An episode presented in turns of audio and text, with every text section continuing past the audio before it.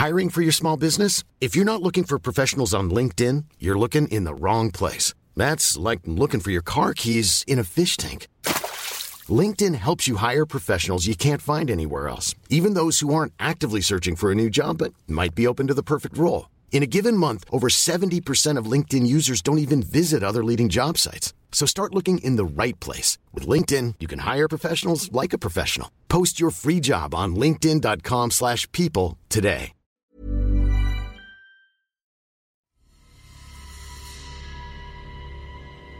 Ace Player Hello po Sir Jupiter at sa lahat ng mga kwentong takipsilim listeners. Itago niyo na lang ako sa pangalang Gino. Taga rito po sa probinsya ng Rizal. Itong ibabahagi ko ay tungkol sa isang kakaibang karanasang bumago sa buhay ko noong high school. Tungkol sa kung bakit mula sa pagiging mahina ang loob Natuto ako kung paano bigyan ng halaga ang sarili.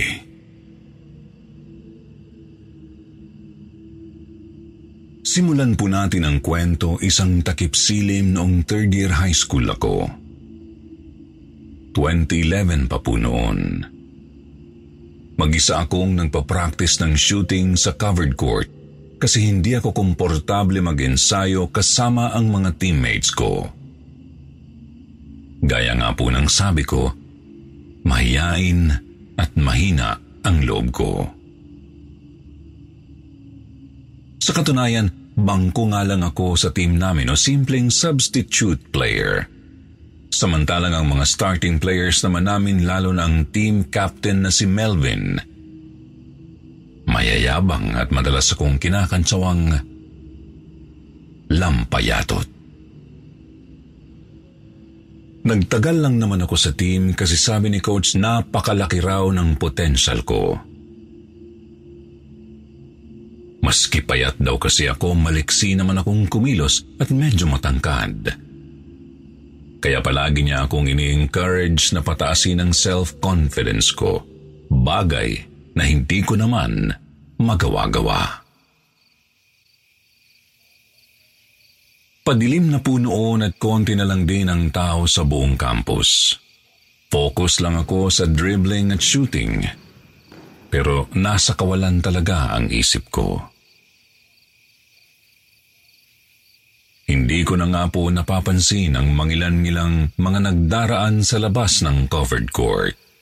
At hindi ko rin namalayang may lumapit pala sa akin.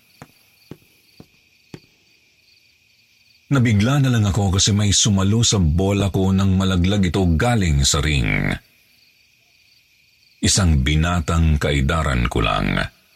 Tapos naka-uniform. Pwedeng makilaro? Sige na, kahit sandali lang. Masaya niyang sabi sa akin habang hawak pa rin ang bola ko. Tumango naman ako at umatras sa may gilid ng court.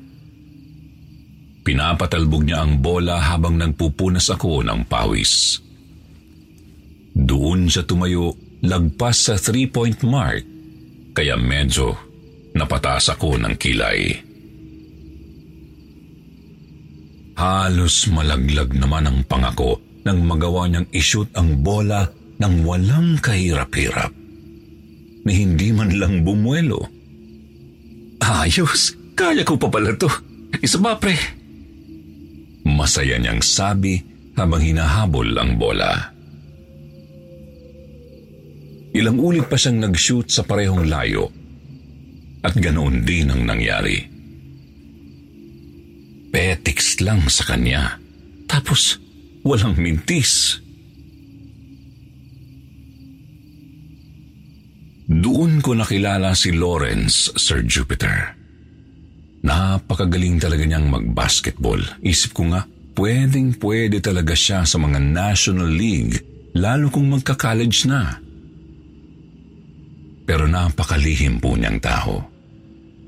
Kapag tinatanong ko kung bakit hindi siya kasali sa team ng school namin, Malungkot lang siyang yumuyo ko tapos di ako sinasagot. Hindi ko na lang din siya pinilit magsalita kasi baka may personal na pinagdaraanan. Simula noon kada biyernes sinasadya kong magpagabi sa covered court para makalaro si Lawrence.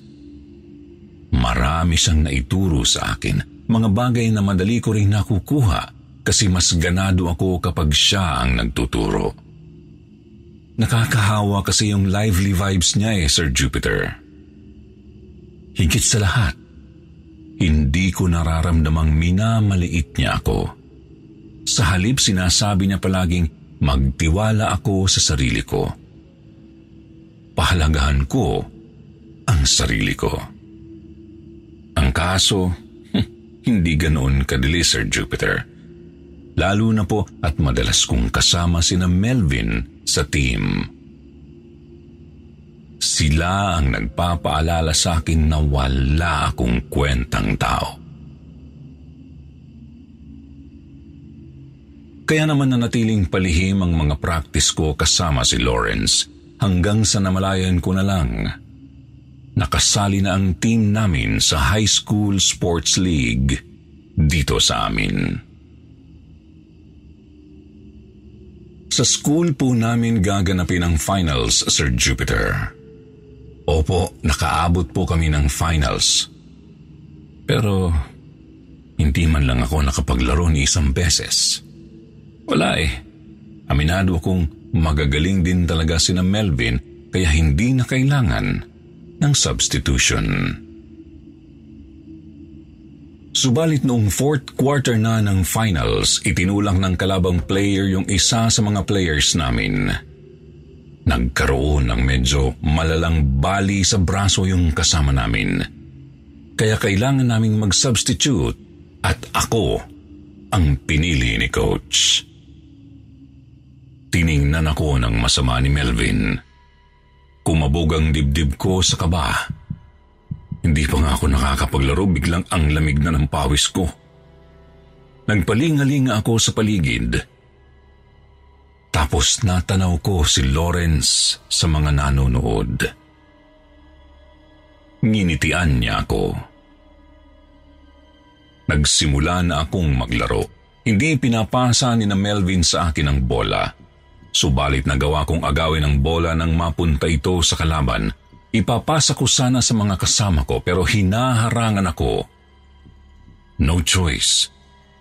Tumakbo ako ng mabilis habang dinidribble ang bola papunta sa court namin. One point na lang ang lamang ng kalaban. Pero ilang segundo na lang at matatapos na ang laro. Wala nang panahon para ipasa ang bola. Sinenyasan ako ni coach na ishoot na pero bigla akong kinabahan at nag-alinlangan. Lumingon ako sa may tabi ni coach tapos nakita kong nakatayo roon si Lawrence. Hindi ko alam kung ano ang nangyari. Nawalan yata ako ng malay noon, Sir Jupiter. Basta nagkamalay na lang ako, inaalalayan na ako ng mga kasama ko papuntang klinik. Ngunit, napakasaya ni Coach. Kinakamayan ako. Napakagaling daw ng shoot kong yun kahit malayo pa sa ring. Sabi ko naman, paano po mangyayari yun? Inawalan yata ako ng malay bago pa matapos ang laro. Ipinagtaka ko naman ang sinabi ni coach kasi na-shoot ko pa raw ang bola bago ako bumulagta. Tinanong din niya ako kung kailan pa ako naging ganoon kagaling mag-shoot. Kaya inamin kong nagsasanay ako kasama si Lawrence. Nagtaka ako kasi biglang nanlaki ang mga mata ni Coach sa sinabi ko. Bakas ko sa mukha niya ang labis na gulat at pagtataka. Iniwan niya ako sa klinik tapos bumalik matapos ang ilang minuto. Dala niya ang wallet niya at ipinakita sa akin ang isang larawan doon kasama ang mga dating players ng school namin. Sabi niya, batch 2005 daw ang team na yun. Ikinagulat ko naman ang isang player na itinuro niya sa larawan. Gino, siya ba si Lawrence? Ito ba itsura niya? Kinumpirma ko naman po, Sir Jupiter. Hindi kasi talaga ako pwedeng magkamali. Si Lawrence talaga yung nasa picture. Ang nakakapagtaka, paano nangyaring batch 2005 pala siya? 2011 na po noon eh.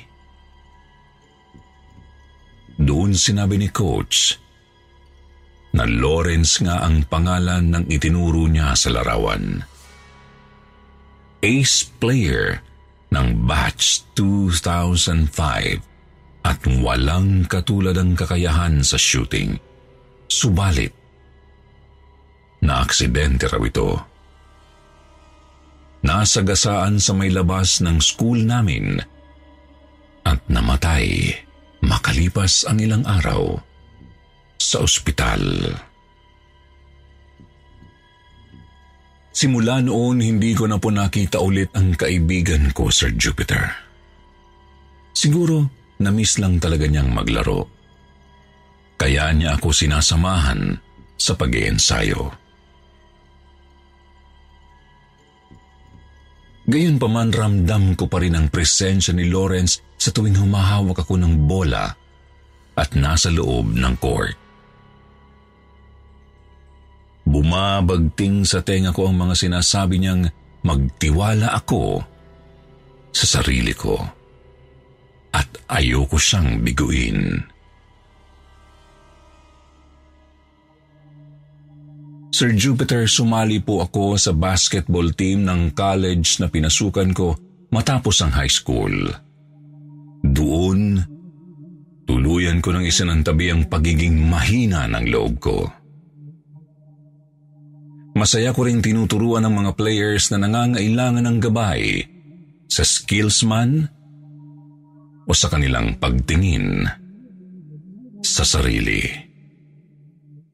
Hanggang dito na lang po, Sir Jupiter. Maraming salamat sa pagbabasa ng kwento ko. Siyempre, salamat din sa kaibigan kong si Lawrence. At dahil sa kanya, nagbago ang buhay ko.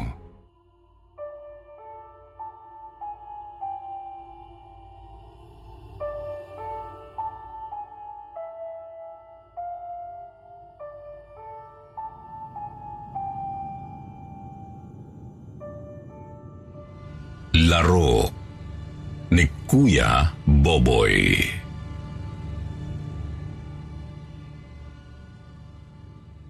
Nakakalito talaga ang usaping moralidad ano, Kuya Jupiter. Hindi simpleng black and white. Ibig kong sabihin, hindi simpleng tao ito.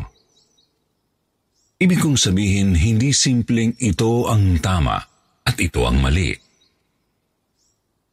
May mga pagkakataong nagkakahalo ang dapat at hindi. Minsan nga, naiisip nating sana maparusahan ng matindi ang mga nagkakasala kahit hindi pa rin tamang saktan ang kahit na sinong tao. Pasensya na po, pasensya na. Pero may kinalaman kasi ang mga sinabi ko sa isa sa laysay kong kwento. Tungkol ito sa karanasan kong naghatid sa akin ng pinaghalong kilabot at awa – at nagtulak sa akin para sabihin, Buti nga. Ako nga po pala si Karen. Taga rito sa isa sa mga lungsod ng Agusan del Sur. Itong ikikwento ko nangyari noon pang 1994, noong 17 anyos pa lang ako. May bagong tayong basketball court sa barangay namin noon, Kuya Jupiter. Doon ito sa may clearing na dati na talagang pinaglalaruan ng mga bata. Simpleng proyekto lang naman yon ng barangay na tinustusan ng isang magsasakang medyo mapera. Pinutol lang yung mga puno, pinatag ang lugar, tsaka sinimento. Ang nakakapagtaka, agad umalis ang buong pamilya nung magsasaka matapos maibigay sa barangay ang pondo para sa proyekto. Hindi na nga nila hinintay na matapos ito. Gayunpaman, pinagpasalamat pa rin ng mga bata sa amin ang naitayong basketball court kasi may mas magandang mapaglalaruan na sila. Ako naman, nagpapasalamat kasi mas lumakas ang benta ng barbecue namin ni nanay. Hindi na nga kami nag-atubiling magbigay ng isa o dalawang stick ng barbecue kay Kuya Boboy. Medyo malaki talaga ang extra kita namin eh. Si Kuya Boboy po ay isang lalaking may kapansanan sa pag-iisip, Kuya Jupiter. Nasa 40 anyos na po, pero parang batang paslit kong mag-isip. Maliit pa lang ako, palagi ko na talaga siyang nakikitang naglilibot-libot sa barangay. Suot ang kanyang sombrerong kulay military green. Nawala lang siya ng ilang buwan bago simulang itayo ang basketball court at bumalik lang nang makalis na ang maperang magsasaka. Mahal na mahal siya ng mga taga sa amin. Hiring for your small business? If you're not looking for professionals on LinkedIn, you're looking in the wrong place. That's like looking for your car keys in a fish tank. LinkedIn helps you hire professionals you can't find anywhere else, even those who aren't actively searching for a new job but might be open to the perfect role. In a given month, over 70% of LinkedIn users don't even visit other leading job sites. So start looking in the right place. With LinkedIn, you can hire professionals like a professional. Post your free job on linkedin.com slash people today. Masayahin po kasi at hindi naman nananakit kahit ganoon ang kalagayan niya. Kaya taus puso siyang sinusuportahan ng barangay officials namin. Lalo na nang mamatay ang kanyang nanay. Wala na rin kasi siyang ibang kamag-anak. Kami namang mga kapitbahay niya nag-aabot na rin ng kanin at ulam niya kung may maibibigay. Sa may basketball court tumatambay si Kuya Boboy araw-araw. Kahit noong clearing pa lang ang lugar, doon na talaga niya gustong magpalipas ng oras. Marami kasing mga bata na nakakasundo at nakakalaro rin niya. Isang hapon, Kuya Jupiter, may mga dumating na pitong binata galing sa ibang mga barangay. Tansya ko nasa mga 14 hanggang 16 anyos. Isang tingin ko palang halata ko ng mga bugoy ang mga yun. Kala mo kasi kung sino makasta eh. May dala silang bola. Gustong maglaro sa basketball court. Ang kaso, tinataboy nila yung ibang mga batang naglalaro. Ang malala, Namimisikal sila at hindi nakikinig kapag pinagsasabihan ng ibang mga matatandang naroroon. Dahil sa takot sa mga bugoy, lumalayo na lang yung ibang mga bata. Nainis din kami ni nanay kasi bukod sa nakakainis talaga ang presensya nila, kumonti pa ang kita namin noong hapong iyon. Mahigit isang oras na silang naglalaro ng basketball nang dumating si Kuya Boboy. Ipigilan ko sana si Kuya kasi baka saktan siya nung mga binata. Kaso, Mabilis siyang nakalapit sa mga ito at nagtanong kung pwede bang sumali. Gaya nga ng inaasahan ko, agad siyang pinagtripan ng pitong bugoy. Sinusuntok-suntok, pinagtatawanan at pinagsasalitaan ng masasakit na salita. Mga salitang masakit marinig kahit sa aming mga nasa paligid. Napakasakit ding pakinggan ang iyak at pagmamakaawa ni Kuya Boboy. Tama na. Tam, masakit, masakit. Aray-aray ko, tama na. Gusto sana naming sakluluhan kaso pinipigilan kami ng apat sa mga barumbadong binata. Mabuti na lang at may tumawag ng mga tanod para awatin ang gulo. Agad dinampot ng mga tanod ang mga binata tapos pinatawag ang mga magulang nila. Subalit na pakarami ng natamong sugat at pasa ni Kuya Boboy. Umahagulhul pa nga po at nanginginig sa takot nang nilapitan ko para alalayan. Siyempre, pinulot ko rin ang paborito niyang sombrero para ibigay sa kanya. Pagkatapos gamutin.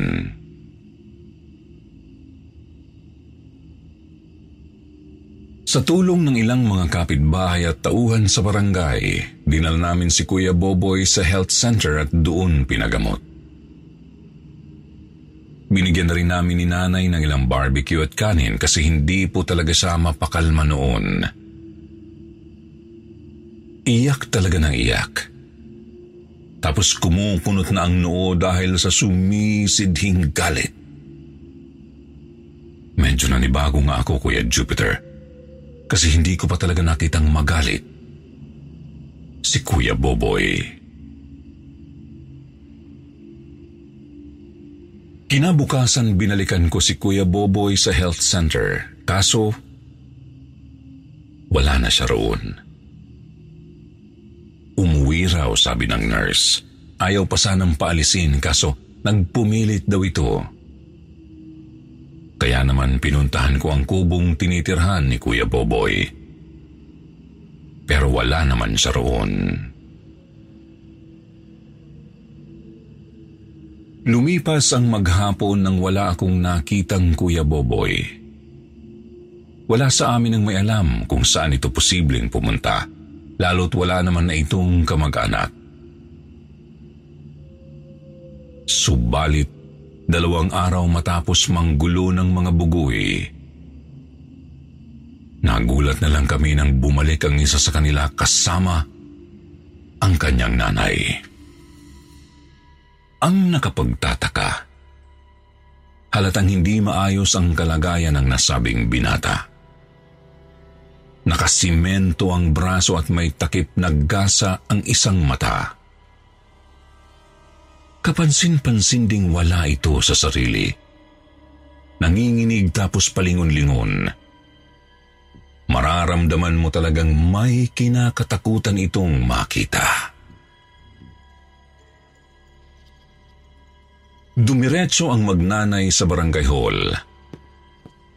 Nang makauwi na sila agad kumalat ang chismis ng sinasabing dahilan kung bakit sila nagpunta Binugbog daw ni Kuya Boboy ang binata. Bagamat nabigla kaming lahat, nagtawanan lang kami kasi alam naming napakalabo ng sinasabi nila. Unang-una, napakabait ni Kuya Boboy. Kailanman wala iyong sinaktan. Ikalawa yung binata at ang kanyang mga kasama ang naghasik ng lagim sa basketball court namin. Kung totoong binugbog nga yun ni Kuya Boboy, ay di mabuti nga, di ba? Gayon pa man sa loob-loob ko, nag-aalala ako kasi hindi pa rin namin nakikita si Kuya Boboy. Nababahalang mga kabarangay naming baka may ginawa ng masama ang mga magulang nung binata kay kuya. Medyo napapakalma lang kami sa dahilang Di naman siguro sila pupunta sa amin kung sila nga ang kumuha kay Kuya Boboy. Lumipas pa ang ilang araw Kuya Jupiter. Isa-isang nagsipuntahan sa barangay hall namin ng mga magulang ng anim pang binatang pasaway. Lahat sa mga binatang yun hindi maganda ang kalagayan. Bugbog, sarado at hindi makausap dahil sa matinding takot. Yung isa pa nga putok pa ang batok kasi raw hinampas ng bato ni Kuya Boboy. Pautal na sabi ng isa sa kanila nakakakilabot daw ang itsura ng baliw na sumalakay sa kanya. May suot daw na sombrerong pang sundalo. Namumula ang mga mata at nabubulok ang balat at laman. Napakalakas daw nito kasi nagawa siyang ihagis ng ilang metro ang layo. Naging pagkainis ang dating tawanan naming magkakabarangay. Di na kasi talaga sila nakakatuwa. Kahit ang barangay kapitan namin napipilitan na ring imbestigahan ang nasabing mga kaso. Labagman sa loob niya, kailangan niyang ipagpalagay na baka nga si Kuya Boboy ang salarin. Hindi pa rin kasi siya nakahanap kahit hanggang dumating yung mga magulang ng huling binata. Hanggang sa nagimbal ang aming barangay sa isang pangyayari, Kuya Jupiter. Gabi na po noon, wala nang ibang tao sa basketball court at paubos na ang tinda naming barbecue. Isang kagawad ang huli naming customer at gusto niyang bilhin lahat ng natitirang tinda namin. Nagliligpit na sinanay ng ibang mga gamit namin habang tinatapos ko ang iniihaw. Nagulat kaming tatlo kasi biglang umihip ang medyo mahina, ngunit napakalamig na hangin. Nanayo ang balahibo ko at dumagundong ang dimdim ko. Pakiramdam ko talagang may kung ano sa paligid namin noon. Hanggang sa nabigla ako ng mapataas ng boses si Kagawad. Boboy, Buboy, ikaw nga, saan ka pa galing? Ilang araw ka na naming hinahanap. Napalingon ako at nakita kong aba, si Kuya Boboy nga. Nakayuko siya habang nakatayo sa ilalim ng isa sa mga ring. Hindi siya gumagalaw. Animoy, hindi niya naririnig ang malakas na tawag ni Kagawad. Doon pa lang, pakiramdam ko nang may mali kay Kuya Boboy. Masayahin at medyo madaldal kasi ang pagkakakilala ko sa kanya, Kuya Jupiter. Ilang sandali pa, nilapitan siya ni Kagawad. Pero bago pa man siya tuluyang maabot ng tumatawag, nanlaki ang mga mata namin ni Nakagawad at nanay nang tumingin siya sa amin gaya ng pagkakalarawan ng isa sa mga bugoy. Namumula ang mga mata ni Kuya Boboy at nabubulok ang laman at balat. Subalit pansin kong napakalungkot ng itsura niya, Sir Jupiter. Pansin kong umiiyak ito kahit wala ng luha sa kanyang mga mata. Tuluyang nanginig ang mga kalamnan ko nang magsalita siya at sinabing, Tulong! Tulong! Masama sila! Tulong! Masama sila! Masama sila! Nakakikilabot ngunit napakasakit sa puso pakinggan ang iyak na yun, Kuya Jupiter. Ilang saglit pa hindi na namin sigurado kung ano ang nangyari basta bigla siyang lumusot papunta sa ilalim ng lupa hanggang maglaho. Ilang minuto kaming naistatwa ni nanay at kagawad. Nabigla na lang kami ni nanay nang tumakbo si kagawad. Akala namin natakot na ang lalaki sa nakita. Subalit bumalik ito makalipas ang ilang minuto at may dalang pala at bara ni Cabra. Walang ano-ano'y sinira ni Kagawad ang simentong sahig sa may ilalim ng ring sa mismong bahagi kung saan naglaho si Kuya Boboy. Dumating si na kapitan kasama ang ilang tanod at tinanong si Kagawad kung ano ang kanyang ginagawa pero hindi siya sumasagot. Nagpatuloy lang ito sa paghukay hanggang sa nakuha niya ang kalansay ni Kuya Boboy. Alam namin kay Kuya Boboy yun dahil sa damit at military green na sombrero. Sa laysay ni Kagawad, nakita raw niya minsan ang maperang magsasaka na may tinatabunan sa bahaging iyon. Sabi raw nito sa kanya, may inilibing lang na aso. Kaya hinayaan na lang niya kahit di niya nakita ang mismong nilibing. May lumutang ding saksi matapos noon, Kuya Jupiter.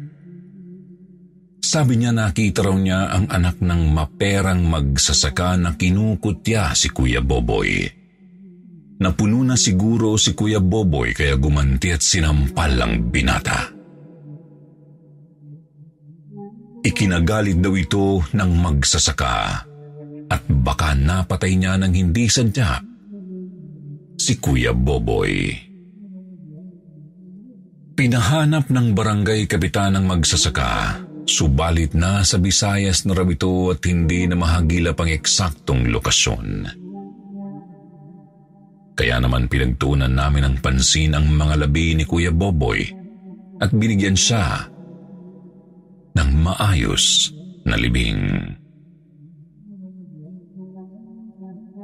Kuya Jupiter, tanong ko lang sa mga listeners.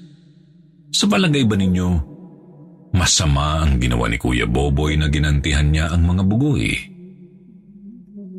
Hanggang ngayon kasi hindi pa rin nakaka-recover sa trauma yung mga yun. Balita ko nga, wala sa kanila ang nakapagtapos ng pag-aaral at nakapag-asawa. Talagang nasira ang mga buhay nila. Tapos permanente pa ang ilang pinsala nila sa katawan. Hindi ko alam pero kahit paano kasi naaawa rin ako sa kanila. Iniisip ko na lang na deserve din nila yan para hindi na mabagabag ang isip ko. Ayun, hanggang dito na lang po Kuya Jupiter. Salamat sa pagbibigay ng oras sa munting kwento ko tungkol sa mahal naming si Kuya Boboy. Sana masaya at payapa na ang kalagayan niya ngayon sa piling ng kanyang nanay at ng ating Panginoon.